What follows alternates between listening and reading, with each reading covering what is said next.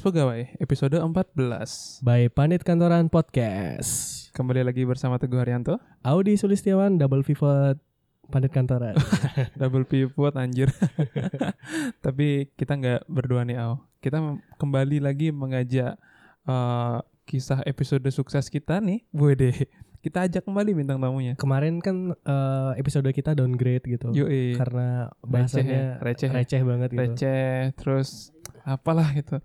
Sekarang eh, upgrade lagi. Yoi, betul. Next level. Betul betul. Kita ini membutuhkan insight-insight baru. Nanti takutnya orang-orang tuh mah nyari insight di sini, cok nggak jadi kuliah, cok. Bahaya, cok. Nyari insight di mana? Denger podcast. Aduh, Jangan. enggak lah. Kalau nyari insight tuh kuliah, akademik gitu lah. Bener bener. Yoi. Podcast itu selingan. Selingan, Iya. betul. Ringan-ringan aja. Iya, selingan pada saat kalian mengerjakan tugas, saat terjebak macet, Betul sekali. atau pada saat kalian mandi. Kadang aku dengar podcast pada saat mandi gue. repot sih, Au. Mohon maaf, susah sih. Tapi aku loudspeaker gitu loh. Jadi Hmm, oke oke. tetap kedengaran sih walaupun gemericik air itu lebih kedengaran daripada podcastnya gitu. Mm-mm, tapi sebelum itu kita ucapkan terima kasih dulu kepada pendengar kita yang udah sejauh ini ngikutin. Iya, Mungkin yang sambil Cibilang tadi commuting mungkin di kereta iya. sambil Walaupun di Bali tidak ada kereta api ya. atau mungkin sambil ngantor kita temenin gitu kan. iya, terima kasih Iya, banget. Iya betul. Thank you so much. Semoga podcast ini semakin jaya. Asik. kayak kayak slogan eh, politik lu jaya-jaya. Enggak, itu slogannya Bali United Oh kan. gitu. Bali United jaya. Oke. Tapi ngomong-ngomong ini kita take kan hampir di minggu terakhir Desember kan. Biasanya kalau Desember tuh identik mulai mulai dengan resolusi tahun depannya gitu. Iya, resolusi. Padahal resolusi tahun 2016 aja belum tercapai di tahun Betul ini. gitu. banget. Tapi Kita iya. kenalin dulu deh, aku kayak makin lupa kita Ya, oke. punya bintang tamu sekarang. kita aja ngobrol dong. Iya. please welcome. Ibu Kiki. Yo Yang Terima kami cintai. kasih, Welcome terima kasih. back. Saya saya pikir saya tidak akan di dianggap gitu Tadi ya. kan eh, apa Sorry, briefingnya kita ngobrol ringan dulu gitu. Hmm. Ternyata kita kasih Keterusan, ngobrol kan? berdua, Bu. nggak Sorry, Bu. apa-apa, lanjut aja terus. Saya udah biasa kok diginiin. Jadi Iya. nyambung lagi tadi kan kita biasanya kalau tahun baru kan udah ngomongin resolusi nih. Iya. Cuman sesuai topik kali ini, jadi kita mencoba menyelaraskan gitu kan. Mungkin di umur 20-an awal lah atau mungkin ya di, di bawah 20 kita ngomongin resolusi itu sekedar resolusi aja kan. Maksudnya kayak ya Mm-mm. ya udah Cang pengen eh, saya pengen beli ini nih tahun depan udah sebatas itu ya nggak yang Mm-mm. resolusi gimana gimana kan nah makin ke sini dewasa ini kayaknya kita umur umur udah mendekati quarter Ya. itu mulai mulai rada berpikirnya itu Lebih makin makin realistis. nyadar ya realistis juga pasti Iya. makin kayak banyak banyak hal-hal baru yang kita sadari oh ternyata udah kita hidup udah di di fase ini nih gitu ternyata gitu loh cuy dan nggak sadar sebenarnya juga tanpa kan. sadar betul Oh, ih udah usia 24 aja nih gitu. Mm-mm, betul, 23, 24, dan Heeh. segitu lah ya. Berarti udah mau mati berarti. Oke, ngomongin sedikit tentang quarter life crisis, sebenarnya diambil dari quarter itu kan manusia paling lama hidup di angka rata-rata kan 60 tahun lah ya. Paling Mm-mm. kuarternya ya di bawah 25 sih harusnya gitu kan. Cuman Iya. orang menyamaratakan itu di usia di antara 25 tahun gitu kan. Mm-mm. Nah, cuman kadang itu bisa datang duluan loh gitu. Iya kan sih? Iya Iya. sih? Gimana Bu Kiki? Datang duluan emang? Tentang quarter life crisis itu. Siapa yang datang? Waduh, duluan? waduh, jadi podcast horor.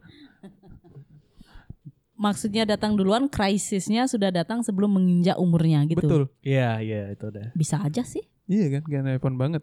Karena Hmm. gini Bu, menurut saya tentang quarter life crisis mungkin kalau yang saya rasakan benar-benar setelah wisuda. Hmm. Jadi kayak oke. Welcome to the real life. Welcome to the jungle. Yo Nah, cuman gini deh. Kadang tuh kita emang punya angan-angan atau mungkin kita punya sesuatu emang ya udah kita rencanain banget gitu. Kita udah punya tracknya, kita udah bikin tracknya gitu. Cuman pada saat perjalanan ada sesuatu yang ngedistract kita gitu. Contoh simpelnya adalah ketika kita ngelihat teman kita sedikit lebih di atas kita atau mungkin ngelihat teman kita yang sedikit lebih keren lah let's say gitu.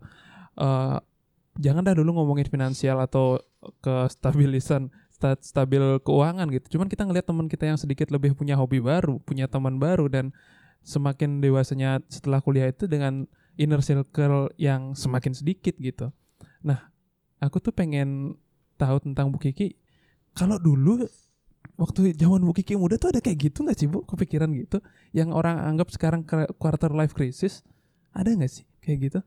Saya rasa quarter life crisis itu sampai dibikin sampai ada jargonnya, Uh-uh, sampai ada dibikin, istilahnya. uh-uh. Itu ya karena itu merupakan sesuatu yang sangat umum terjadi. Oke. ya, betul, jadi betul. saya merasa kalau dari sudut sisi saya saya lihat dulu ya. Mm-mm, Quarter life crisis biasanya dimulai pada saat lepas dari kuliah. Kemudian seperti yang tadi dibilang welcome to real life. Kenapa? Pertama, dulu pada saat zaman kuliah goal kalian hanya apa? Skripsi, wisuda wisuda. Itu doang, itu satu kan. Kalian punya goal yang jelas. Kalian Mm-mm. punya tujuan yang jelas. Pokoknya itu Mm-mm. deng deng deng selama empat tahun tujuannya itu. Sekarang tujuannya sudah tercapai, Mm-mm. udah klimaks istilahnya. Betul banget. Lu pasti yang ah terus abis ini gua ngapain ya? Iya betul. Nah Ya kan? betul Bu, betul. itu banget. karena goal yang sudah selama empat tahunan itu pengen dicapai sudah tercapai Mm-mm. langsung ah di sini ngapain ya Enaknya Nah. ngapain ya gitu. betul jadi itu itu istilahnya nah sekarang gua udah lulus nih udah sarjana nih gua udah sarjana teknik nih Oh istilahnya Mm-mm. kemudian ternyata mencari lowongan pekerjaan yang sesuai dengan background susah, itu Susah. itu biasanya pukulan pertama betul sih betul betul. ya Kayak kan benar-benar. kemudian setelah itu akan muncul badai-badai berikutnya dalam hidup Mm-mm. Nah, kalau balik lagi ke pertanyaan Teguh, dulu ada nggak? Saya rasa dulu ada, tapi tidak separah sekarang. Oh oke. Dan Apa yang tidak mem- ada istilahnya juga kayak dulu. Belum Be. belum ada istilahnya Ya. dulu ya. Kalau saya lihat zaman saya muda ya, saya udah kenal dengan yang namanya midlife crisis, quarter life crisis. Saya tahu. Oh oke. Maksudnya paling nggak saya baca gitu. Ah, but, but pada saat itu mungkin saya experience that, tapi nggak nggak terlalu begitu paham. Mm-mm. Kalau yang sekarang saya merasa quarter life crisis itu makin parah. Kenapa? Ah, ah. Social media. Yes exactly betul sih. It's Ya, betul. social media. Betul banget. Kalau sekarang lah istilahnya lu umur segini, Mm-mm. terus lu masih jadi eh, slave Iya. kantoran, ah. terus ngelihat temen yang seangkatan, ah. Kleng, Eksekutif no. mulai sih lah. kleng no udah level supervisor, kleng Aduh. no udah bisa traveling, kleng tunangnya cekek aja no. Di feednya kok kayaknya happy banget hidupnya, sedangkan Cang, Ya, Masih gini-gini aja. Gini-gini ya, mau nean gen gitu. Iya. Gitu gini aja gitu. makanya saya lihat eh, Bener-bener. social media yang membuat things are getting worse. Mm-mm, betul. Oke. Nah, mungkin mungkin itu dulu karena karena sosial media waktu itu juga nggak nggak kayak sekarang gitu ya. Belum ada bahkan. Oke. Nah, cuman kalau Cang sendiri nih, Au. Mm-mm. Cang tuh ada beberapa ngeblok atau nge-mute story orang yang menurut Cang ini toxic dalam arti tanda kutip gitu.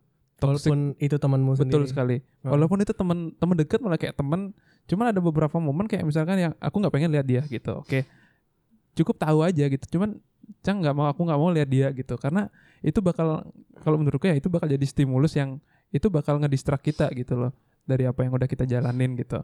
Nah, cuman aneh mungkin gini ya kayak aku kadang nggak suka sama standar sosial orang-orang yang mengharuskan eh, orang tuh satu jalur gitu loh. Contoh Iya. gini Bu Kiki, kayak misal kita di Bali. Kalau dulu berkaca sama teman-teman saya kuliah gitu atau SMK lah, let's say SMA SMK, udah punya udah punya jalan dan itu common banget. Contoh misalkan kayak di Bali orang eh, ke sekolah pariwisata, lulus, kerja ke luar negeri di pesiar.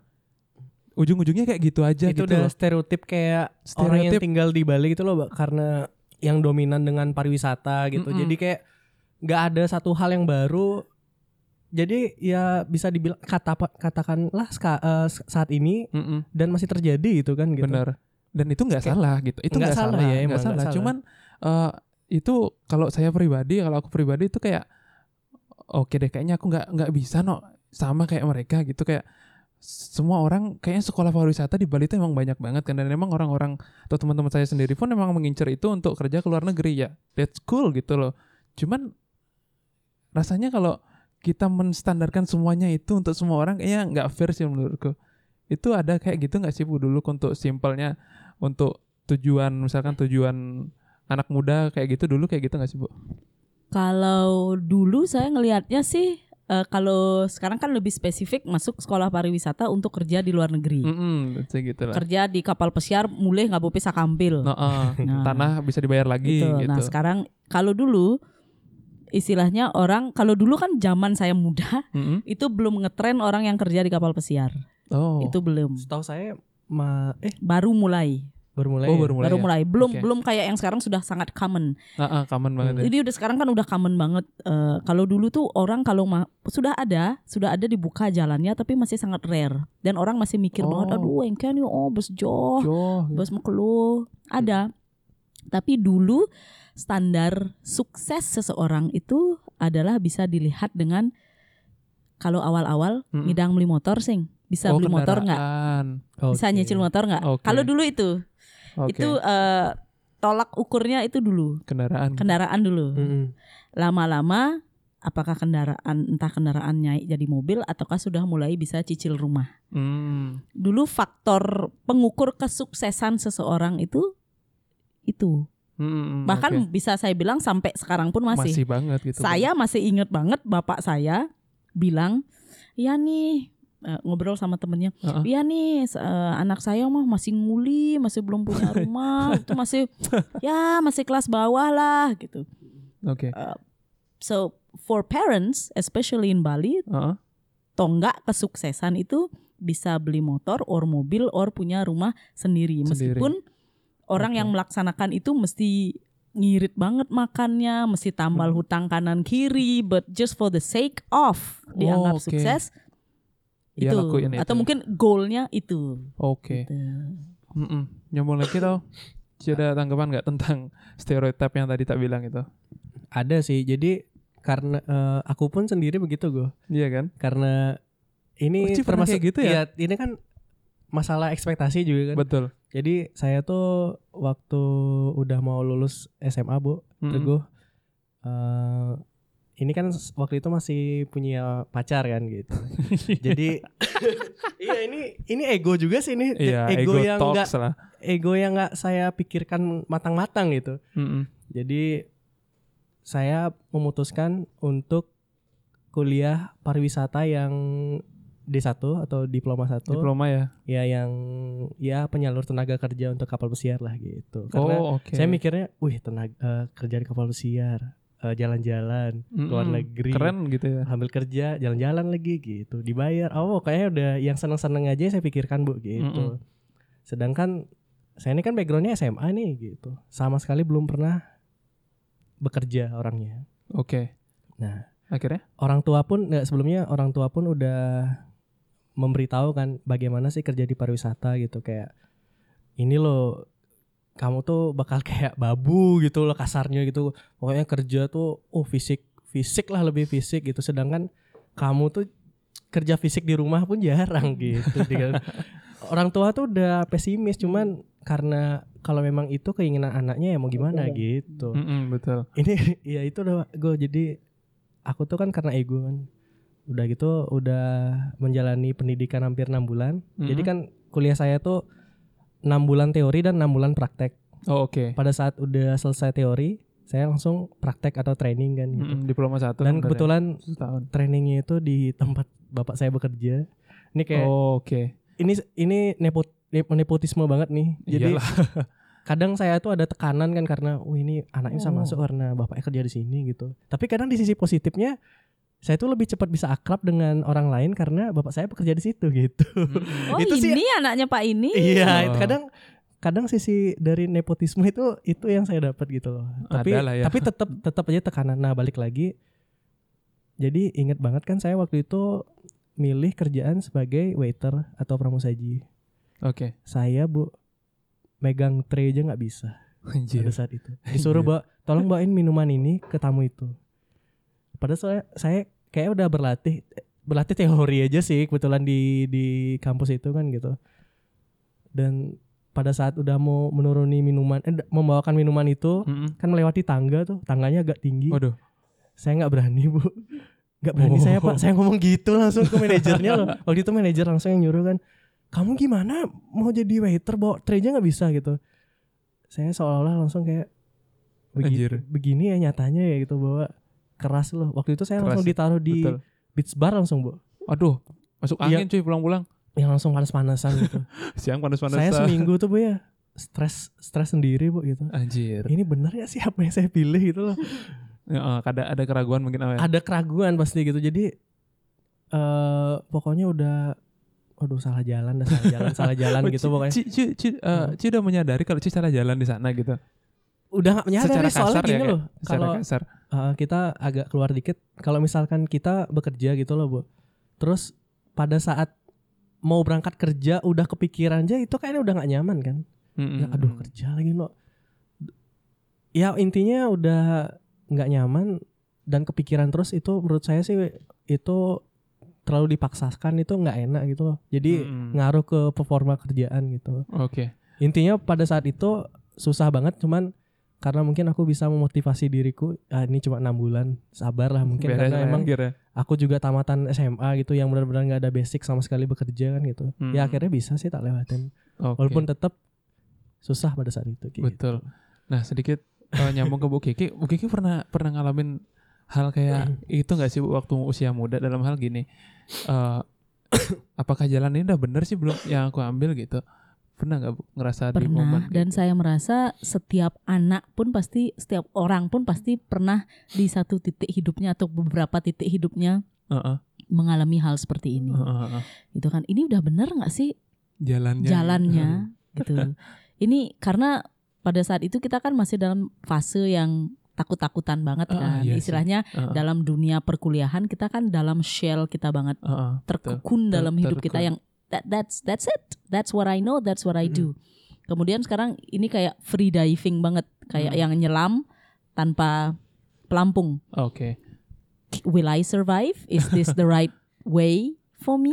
Apa justru gua buang-buang masa atau buang-buang waktu, Waktu. muda gua untuk mengejar sesuatu yang I will ditch in the next one year. Itu Oh. itu itu pasti Pasti ya. itu itu ada dan eh, saya memang sering banget lompat dari satu pekerjaan ke pekerjaan yang lain bukan hanya tempat ya bukan istilahnya saya di travel agent dari panorama habis itu ke Pakto bukan kantor. it's Oh. it's it's totally completely different places Oh, seperti oke. misalnya Gimana I? I work I used to work in a radio in a magazine kemudian Oh, Oke. I work in an antique shop I work at a surf clothing company Retail gitu. retails but at least karena pada saat itu kan masa muda you know Uh-uh. you're just kind of Iya. Oh. Heeh. A lot of kerja Ah, kerja ah. di perusahaan itu terlihat keren walaupun cuma jadi SPG atau SPB-nya gitu. Karena oke. pada saat itu you started with uh, kalau orang ngelihatnya wah jadi kamu kerja di retail uh, bekerja sebagai SPG untuk um, barang antik from all over Southeast Asia. It's a Oh, very upscale boutique tapi lu ngerasa bosan.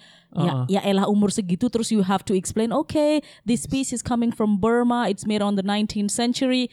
Boring. Kemudian lihat ada temen kerja Hmm. di Billabong, Quicksilver. Oh, so hip and then you just so cool. move there. Oh, oke. Kemudian ternyata challenge-nya berbeda. Kemudian datang lagi, will I want to spend the rest of my life doing this, wearing mini skirt and tank top all day long? All day long. you know, kemudian ada chance move uh, offer to go to a magazine. You know, it's good to expand your knowledge about tourism, blah blah blah blah blah. And then after a couple of years, is this enough? Do Oh, I want to spend my youth here? You know, menurut saya sangat normal orang terutama anak-anak muda berpikiran seperti itu. Kenapa? Time frame kalian masih sangat panjang. Oke, betul. Jeda waktu kalian untuk mencoba-coba itu masih panjang banget. Masih ada sangat banyak ruang untuk melakukan trial dan error Mm-mm, iya sih, trial and error. trial and error. Sedangkan seumpamanya kayak angkatan saya yang sekarang sudah di atas 30-an. Itu kita sudah merasa aduh mau pindah ke mana lagi? Siapa lagi yang mau hire kita umur segini? Hmm, oke. Oh, Oke, berarti Masa sih? Iya. benar-benar benar. Jadi masih masih sebenarnya kita tuh sebenarnya nggak usah terlalu terkurung dalam shell gitu kan tadi tuh. Jadi kayak misalkan ya kalau ada option itu why not aja sih kayak why not why not option aja gitu loh istilahnya kan. Nah, cuman Iya. kadang eh saya ngerasa nih Bu un- mungkin di di teman-teman saya mungkin ya atau di di seangkatan saya gitu ya kayak terlalu banyak hal-hal yang ditekan ditekan kalau menurut saya ditekan sama lingkungan mungkin sama inner circle terdekat lah keluarga let's say misal kayak contoh lah misalnya kayak paling simple kita ke kumpul keluarga let's say lebaran lah Hmm. gitu iya nih anaknya eh, anaknya udah bisa sini beli ini, udah Heeh. itu, udah nikah. udah bisa beliin bapaknya ini gitu. Nah, padahal saya ada di situ gitu loh. Ya, kayak gitu kayak kayak let's say kayak begitu atau mungkin eh ada mungkin saudara yang kerja di perusahaan yang nggak terlalu terkenal secara nama, cuman penghasilannya oke. Cuman itu nggak nggak ada pride-nya ketika arisan keluarga mungkin Hmm. gitu. Jadi kayak aduh banyak banget sih maunya gitu loh kayak itu sih mungkin yang yang sekarang ngerasa makin makin dalam tanda kutip kayak mengotak-ngotakkan standar sosial gitu loh. Kalau Ci Iya. gimana? Bener sih jadi kayak kalau aku lihat dari kasusmu itu malah orang tua tuh lebih menyamaratakan Heeh. standar itu padahal Betul. setiap orang kan balik lagi berbeda-beda kan. Mm-mm. Iya dan bagaimana menurut Ibu Kiki sih kalau itu ngeliatnya? Saya merasa memang bagian yang terberat itu adalah peer pressure. Heeh. Iya Pressure dari social circle. Heeh. Itu justru yang kadang-kadang membuat kita nggak happy dengan apa yang kita miliki. That's it. Jadi Ya jatuh, kan? jatuhnya nggak happy ya benar-benar. nggak happy dengan yang kita miliki. Misalnya lu udah makan bubur ayam nih, terus Mm-mm. orang bilang, "Oh, makan bubur ayam sih itu dong." Dia udah eh, biasa makan Cream soup. sup daging, sup daging sapi. Lu diomongin kayak gitu, you no longer happy with your bubur ayam. Nah, iya. Lu jadinya fokus ke, duh gimana caranya gua bisa makan Sup daging. sup daging. Mm-mm. Kalau saya boleh ngasih advice untuk anak-anak muda, tadi saya juga eh, sempat ngomong sedikit sama Audi. Mm-mm. Hidup itu jangan diambil terlalu serius. Iya sih. hidup hidup kalau seumpamanya diibaratkan eh, film Mm-mm. kalau kita melihat dari short short pendek life is a tragedy kalian Mm. akan melihat hidup itu sebagai tragedi tapi if you see it as a whole movie life is actually a comedy mau saya kasih contoh Boleh banget. umur kalian 12 tahun Oke. Tantangan terberat dalam hidup apa paling ebtanas bikin tugas UN. belajar kelompok UN UN Iya ya, iya, kan, bener, bener, belajar bener. kelompok mati-matian mesti ke rumah temen, soalnya dia yang paling pinter, iya kan? Dia paling pinter bikin ini, paling pinter mesti belajar. Pada saat itu gunung terbesar dalam hidup kalian tuh UN, Betul. ya kan? Betul banget. Mati-matian mengerjakan apa pun, orang tua pun sampai yang jungkir balik. Nanti pulang sekolah diantar ke sini lagi, ke sini lagi, ke situ lagi, iya kan? Mm, Iya. Jadi betul. pada saat that point in life kalian sangat tertekan banget. Mm-mm. Now, kalian sekarang sudah umur 25. Ngelihat lagi pada saat umur yang 12 tahun. Ketawa nggak? Tawa. Kle, dulu cang sampai segitunya loh. That's what I mean Oke. dengan hidup kalau dilihat hanya dengan di zoom, life is a tragedy. But if you see it as a whole movie, it's actually a comedy. Komedi. Jadi ingatlah tantangan atau kesulitan apa pun yang kalian hadapi saat ini itu hanyalah satu titik kecil dalam kehidupan panjang kalian. Akan ada masa nanti kalian umur 50 tahun, 60 tahun duduk di teras, minum teh kemudian bilang, "Kle, ngapain Cang stres banget? Menertawakan. Ngo- ngurusin itu banget. Ngapain Cang sampai segitunya Cang nguber-nguber cewek itu? Ngapain Cang? You know, itu akan jadi sesuatu yang lucu. Iya Yes. ini So- udah Betul. That's to me don't take life too seriously. Life is hard already. Yes, betul banget. Nah, ngomongin sedikit tadi tentang yang itu. Ya itu aku udah tadi diberi wejangan gitu dan Oke. itu bener sih kok. Betul ya? Aku kan Merasa- barusan barusan curhat kan kita Heeh. tahu kan mas- masalahnya kan gitu. Heeh. Nah, aku ceritain mau Bu Giki gitu. Dan Bu Giki bilang yang barusan tadi itu aku mikir iya juga ya gitu. Sama contohnya kayak gini loh gue, kayak di sosial media lah contohnya misalkan tadi aku juga udah bilang ke Bu Giki kita buat eh, status yang sangat alay padahal pada saat itu kita Itu tuh sih. bener-bener eh, bukan kayak bener-bener Berat mengeluarkan banget hidup. emosi kita gitu loh Oh iya iya. pisah dengan dia gini gini gini gini, Hmm. gini gitu. Habis itu lihat lagi kan eh, status itu ngapain buat kayak gini gitu dulu itu tulisannya besar kecil besar kecil lagi kayak gitu Iya sih dulu aku pernah tuh cuy. No playing My Chemical Romance I'm not okay I'm promise gitu. Nah itu udah Anjir. sekarang kan kan cuy. Gila gini banget dulu ya gitu. bener bu bener, sih. Benar. Tapi menarik nyambungin dari yang Bu Kiki bilang gitu.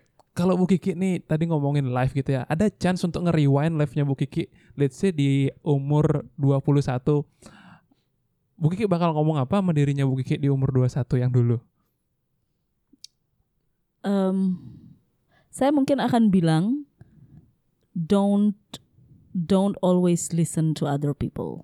Oke, ini kayaknya untuk kita juga sih Yes, sebenarnya. don't Iya. don't always listen to other people karena Oke. bahagia lu, bahagia lu lu yang tahu. Oh, betul banget. Bahagia lu lu yang rasa gitu kan. Mm-mm. Uh, simple case. Gimana tuh? Uh, untuk saya ya dulu ya. Mm-mm. Dulu seperti yang saya bilang orang dilihat sukses itu apabila memiliki hal yang bersifat materi. Mm-mm. But at that time saya bukan tipe yang ngumpulin uang, bukan tipe yang mungkin jelek ya. Jangan ditiru. Bukan yang su- ngumpulin uang untuk beli motor yang bagus or Hmm. whatever. I collect money for traveling. Mm-mm. Dan bagi untuk orang itu dianggap buang-buang uang. Iya sih, ada sebagian yang menganggap kayak yes, gitu. buang-buang uang. Kalau inner circle family inti saya, they don't mind. It's my money. I can do whatever I want. Oh. Yang nyinyir justru bibi, tante, om. Eh, you know, ya. Bapaknya Nah dan itu ponakan. sempat bikin stres banget dulu. Oh, oke. Jadi kalau saya bisa ngasih eh, ini, don't always jangan terlalu dengerin omongan orang, Hmm. karena toh nanti hidupmu kamu yang jalanin. Besok besok kalau kamu nggak punya uang untuk beli nasi juga bukan dia yang akan ngasih duit. Exactly, betul banget ya. Kita merasa kayak ketampol gitu lah. Plak gitu. Rasanya diomongin begitu kayak gitu. Tapi ini kan emang banyak yang orang memang berkata begitu kan dan memang Mm. nyatanya begitu gitu. Iya. Tapi Susah. kadang ada orang juga in- insecurity gitu loh. Kadang Betul. perlu juga Ja- orang tersebut gitu loh. Maksudnya kayak sekali kan kadang orang tuh berbeda menanggapinya, Bu. Mungkin Ibu bisa aja kayak eh ya udah nggak usah dengerin omongan itu gitu. Tapi kadang ada yang Main orangnya hati yang banget. overthinking. Ya. Hmm, Oh, jatuhnya insecurity uh, segala macam. Iya, terus kayak iya juga ya gitu ngapain harusnya aku ngapain eh, kumpulin uang untuk travel ya gitu. Iya harusnya beli mobil mungkin ya yang bisa berguna untuk keluarga atau apa. Kadang-kadang kan ada aja orang kayak gitu. Jadi Back to ya? personality lagi Back ini. personality Iya, iya, kalau iya. untuk ngomongin personal gitu. Mm, mm. Cuman untuk positifnya sih bagus ya menurut saya tuh. Iya, betul. Mungkin ya emang ceritanya Buki tadi nggak nggak totally smooth orang semua mendukung gitu kan. Mungkin ada ada yang beranggapan ngapain sih gitu kan Bu ya. Jangan jangan jauh-jauh. Lihat aja sekarang buka postingan selebritis ya. Heeh. Jangan jauh-jauh. Pasti Ah. ada yang pro, ada yang kontra, Iya ada yang nyinyir. Padahal dia cuman maybe just posting one simple picture. Mm-mm. Tapi mungkin ada yang bilang kenapa auratnya nggak ditutup sih kak? Iya, Maaf sekadar mengingatkan. Sekadar mengingatkan. Maaf, Lebih sekadar baik mengingatkan. ditutup auratnya Nah. gitu. Padahal mungkin itu cuman foto selfie yang yang cuman untuk I'm happy, I'm at the Iya. beach, you know. Yang nggak Uh-uh. mungkin nggak kelihatan aurat, mungkin cuman badan sama Nggak leher doang. lah gitu iya. ya. Iya. Itu jadi see it that way. Heeh. Jadi kalau lu dengerin semua orang, lu kapan happy-nya? Hmm, Lu kapan majunya? betul betul gitu. betul. Nah, nyambung sedikit sama omongan Bu Kiki itu aku ngerasa eh, mungkin di zaman-zaman sosial media ya, let's say lah Facebook atau mungkin Twitter di 2000 aku ngerasa dulu main Twitter tuh bisa sealay apa pun, sebebas apa pun atau di Facebook lah, sebebas apa pun dan orang nyinyir tuh nggak ada. Mungkin kalau aku boleh kasih pendapat ya, mungkin di 2000 berapa ya? 14 pokoknya Pak Jokowi pertama kali nyalonin presiden dah itu udah mulai mulai nggak enak banget bercandaan cuy. Entah itu apa aja loh ya. Lebih serius gitu. Lebih serius banget bawaannya gitu loh. Senggol dikit bacok gitu. Ah, ah, gitu. Jadi kayak enggak anjir. Udah ini- nggak sehat. iya, Iklim sehat. udah nggak sehat. Iklim Kalau dulu kita main dan ngelihat twi ngelihat Twitter terutama mau Ah. bercandaan sekampring apa pun itu tetap nggak ada yang nyinyir. Iya, Paling kalau kita alay ya dia balik alay, Alay, kan ah, gitu. ah. Saya ngelihat fenomena nyinyers ini semenjak Instagram mulai berpindah fungsi. Kalau dulu kan Instagram hanya untuk upload foto, you Ah, ah. traveling. Sekarang jualan. Iya, iya. Kemudian selebgram. betul selebgram, endorse, buzzer. Iya, buzzer Saya juga. mulai melihat fenomena nyinyers ini lebih banyak di Instagram dulu baru merambah ke Twitter. Twitter, Facebook dan yang lain-lain. Exactly, betul banget. Nah, Itu. nyambung sedikit kayak ke tadi itu itu pun bakal bakal bakal terjadi ke ke kita gitu loh. Pasti aja ada orang yang bakal nyinyir ke kita tentang itu. Nah, balik lagi eh, nyambungin ke itu tadi ke sosial media kan. Sebenarnya kan itu balik lagi untuk kita personality untuk mengungkapkan apa yang kita mau ungkapkan gitu tentang we are happy tentang kita posting sesuatu gitu kan cuman kadang interpretasi kita tentang postingan orang lain itu eh, mungkin dipengaruhi dari kurangnya pemahaman literasi mungkin ya. Jadi orang nih nganggapnya kita kok pamer ya, padahal kita nggak nggak bermaksud pamer gitu. Atau mungkin sebaliknya gitu kan. Ya itu menurut menurutku sih kayak gini aja gue masalah sudut pandang aja sih. Iya sih sudut pandang. Ya maunya cuma padahal biasa aja misalnya kayak buat tweet gitu kan. Heeh. Tweetnya itu biasa aja gitu, nggak ada unsur untuk menyindir atau apa, tapi orang bacanya beda Sensitif. gitu loh. Balik lagi sih ke serius nggak serius itu eh, Hmm. yang Ibu Kiki bilang mungkin jangan terlalu diseriusin lah hidup ini gitu ya. Oke. Ada ada relate-nya tuh sama kayak baca tweet dan lain-lain gitu. Ah. Biar tidak selalu menseriuskan sesuatu gitu betul, loh. betul. nah, nyambung sedikit ke tema. Jadi kalau Hmm. mungkin aku sendiri dari orang tua nggak nggak ada diarahin secara tertulis kamu harus jadi ini gitu. Enggak sih, enggak banget gitu. Malah kayak ya udah terserah gitu. As long jangan minta duit gitu pokoknya gitu kan. Mm. Nah, Bu Kiki punya punya gini nggak Bu? Kira-kira mungkin yang mau arah yang mau ibu arahin ke anaknya ibu lah nanti kalau udah usia ke sekita gitu. Kalau untuk anak ya, saya sebenarnya eh, kalau boleh minta untuk anak saya saya nggak neko-neko. Heeh. Kalau bisa ke depannya, I only want my kids to be three things. I Apa tuh, want Bu? him to be healthy, Heeh. I want him to be happy, Heeh. and I want him to be kind. Oke. That's all. Saya nggak akan push dia. You have to be successful in ini. No, karena apa? Eh, saya merasa tugas saya sebagai orang tua hanyalah untuk mengoptimalkan apa yang dia punya. Ah, Saya ingin dia happy menjadi a human being. Nah, itu Saya sih. tidak ingin men-shape atau membentuk dia menjadi apa yang saya tidak bisa atau apa yang saya inginkan. Saya rasa itu tidak fair untuk anak. Mm-mm. So balik lagi kalau saya punya ekspektasi pada anak at this point saya nggak punya ekspektasi apa pun sama anak saya. Nah, oke. I have no expectation whatsoever dan saya juga merasa orang tua saya dulu raise kami dengan cara seperti itu. Istilahnya tamat SMA, tamat kuliah, you you you go with your life. I don't I don't I don't give a shit. saya selama kos bertahun-tahun sekalipun saya tidak pernah dijenguk oleh orang tua saya. Itu. Tidak pernah, sekalipun tidak. Tapi dalam benak ibu tuh pingin nggak dijenguk gitu? Nggak. Enggak juga. Berarti emang udah pas. Tapi aku juga sih, Jo. Dulu waktu kuliah kan ngekos tuh gitu kan. Iya. Sampai wisuda, men. Kagak pernah. Kagak pernah. Kalau menurutku sih eh, berarti orang orang tua udah percaya sama kalian gitu. Mm-mm, Iya sih. Ya betul, walaupun aku belum pernah ngerasain kehidupan kos ya karena emang dari sampai saat ini masih tinggal kebetulan gitu. betul. Oke. Ya aku liatnya mereka percaya gitu. Nah Hmm. balik eh, kalau misalkan saya bacakan nih eh, teori dari quarter eh, life crisis ini. Anjir, ada teorinya ya. Ya, Teori. jadi ada pemicu krisis gitu. Apa tuh? Ada tiga. Jadi yang pertama eh, perubahan besar atau tekanan pada masa transisi dari remaja akhir ke dewasa awal. Terus yang Oke. kedua ada kesadaran tak punya tujuan hidup atau tujuannya tidak realistis begitu memasuki usia dewasa. Oke. Yang ketiga banyaknya pilihan yang tersedia hingga tak bisa menentukan mana yang tepat. Ini sih.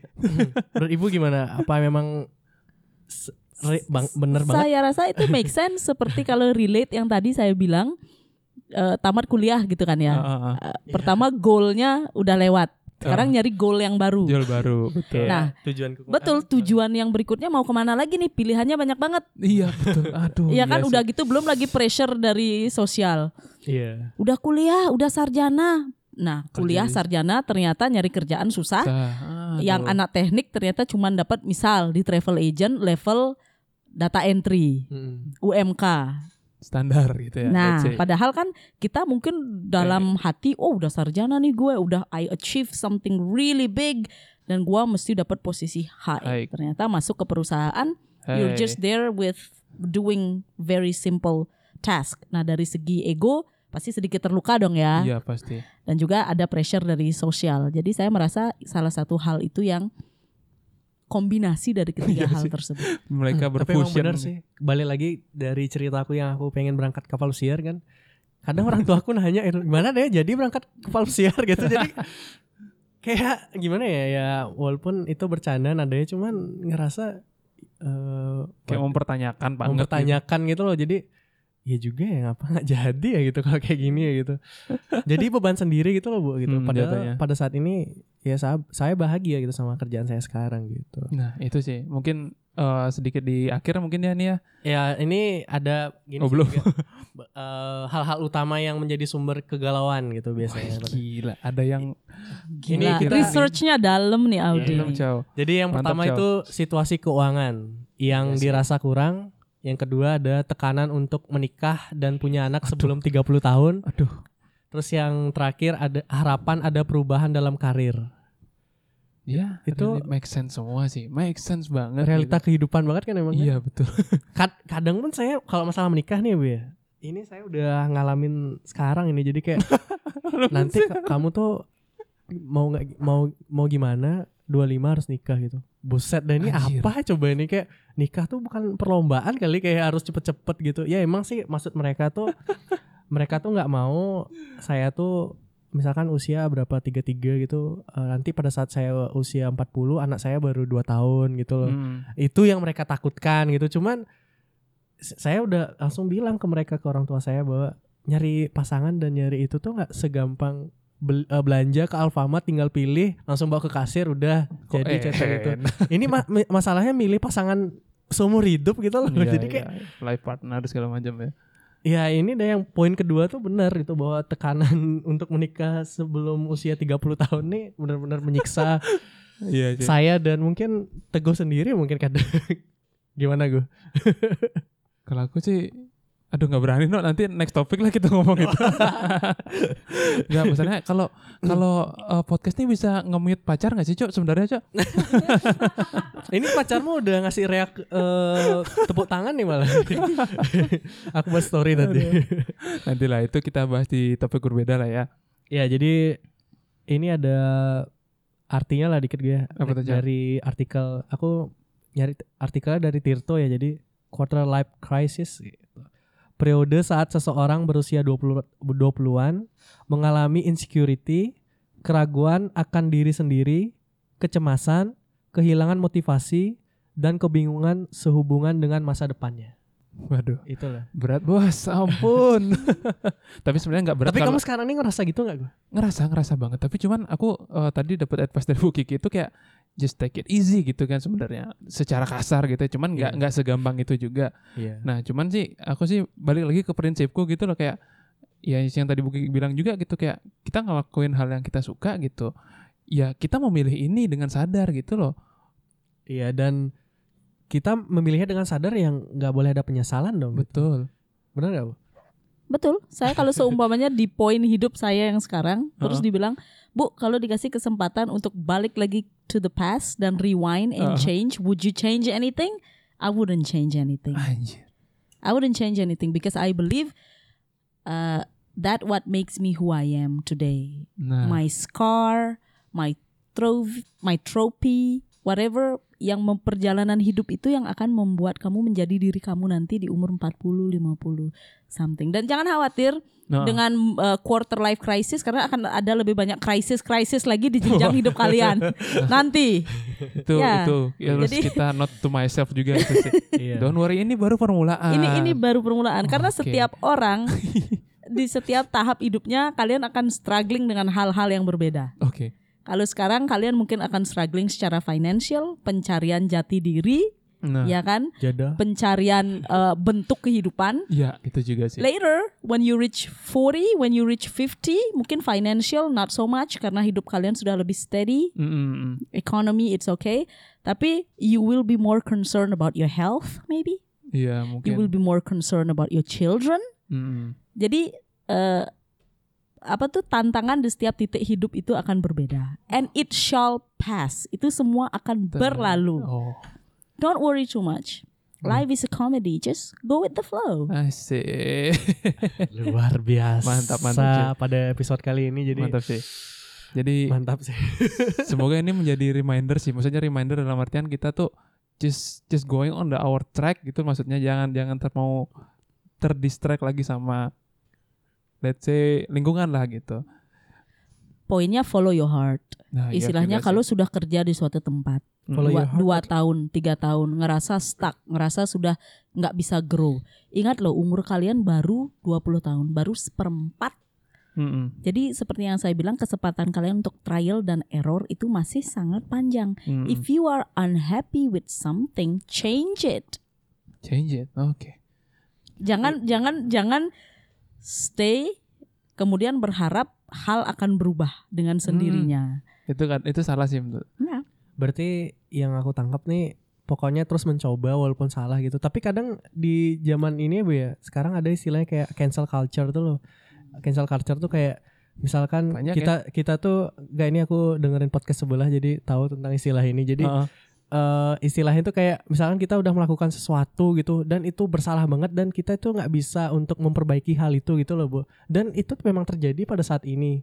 Kayak misalkan wih kamu udah ngelakuin itu oh kamu udah oh udah parah dah nih udah nggak kamu nggak Ah, kamu kamu punya nggak punya masa depan dah ini gitu. Kamu pokoknya udah stuck dah di sini sini aja di kehidupan kayak gini gitu.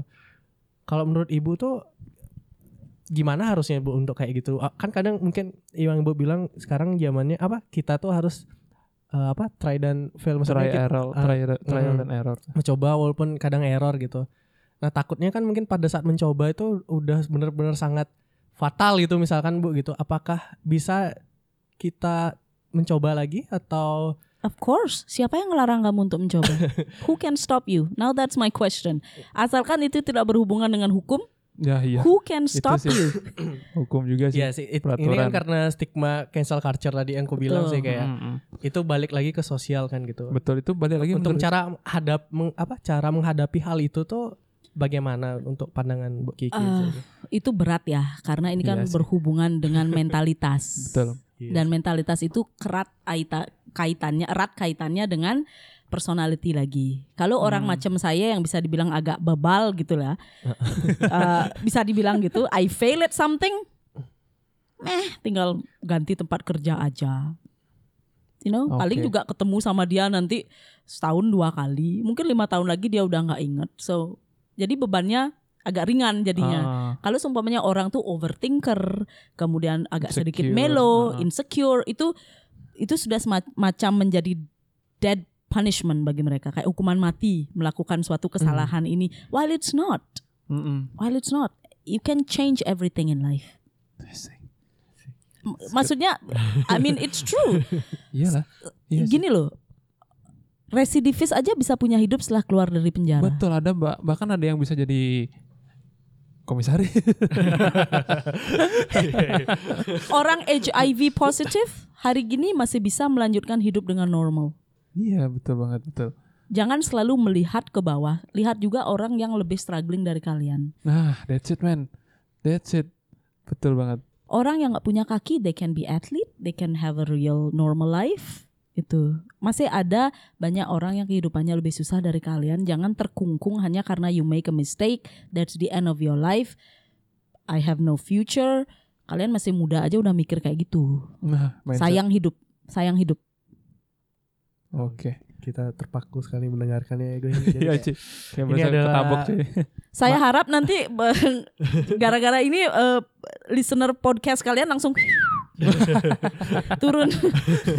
Omongan apa ini? Enggak ini menurut No, saya no. sih eh, mate- apa materi tambahan kuliah lah istilahnya nih Bu. Jadi Yoi. sangat berguna sekali. Yo, eh, tapi kalau yang boleh sedikit kasih eh, humble opinion di closing ini mungkin gini mungkin ya lebih ke bersyukur sih mungkin Bersyukur. dan mindset terutama. Iya. Jadi kayak kalau kita anggap ini krisis ya bakal jadi krisis gitu loh. Dan menekankan kembali bahwa kehidupan ini hanyalah komedi. Yo, iya betul. itu. Komedi men. Itu aja sih yang aku tangkap dari tadi sih. Kehidupan ini komedi. Tapi emang bener sih udah merasakan soalnya ngelihat zaman alay dulu ngapain kayak gini padahal dulu galau sebenarnya gitu. Tai banget. Bangke emang. Oke, thank you banget yang udah Ya dengerin. udah lah. Jadi semoga sedikit terhibur lah. Kita nggak nggak menuntut banyak waktu atau mungkin nggak tuntut banyak ekspektasi lah dari para pendengar. Jadi Ya, terima kasih untuk Bu Kiki you Dan, Bu Kiki. dan saya sedikit disclaimer aja ya. Apa Jadi eh, apa yang saya bicarakan tolong jangan ditelan mentah-mentah karena saya I'm not a certified psycholog, I'm not a psychiatrist, I'm just a dumb human being. Eh, so eh, tentu selalu ada plus minusnya. Iya, Jadi betul. silahkan difilter sendiri. betul sekali. Betul sekali.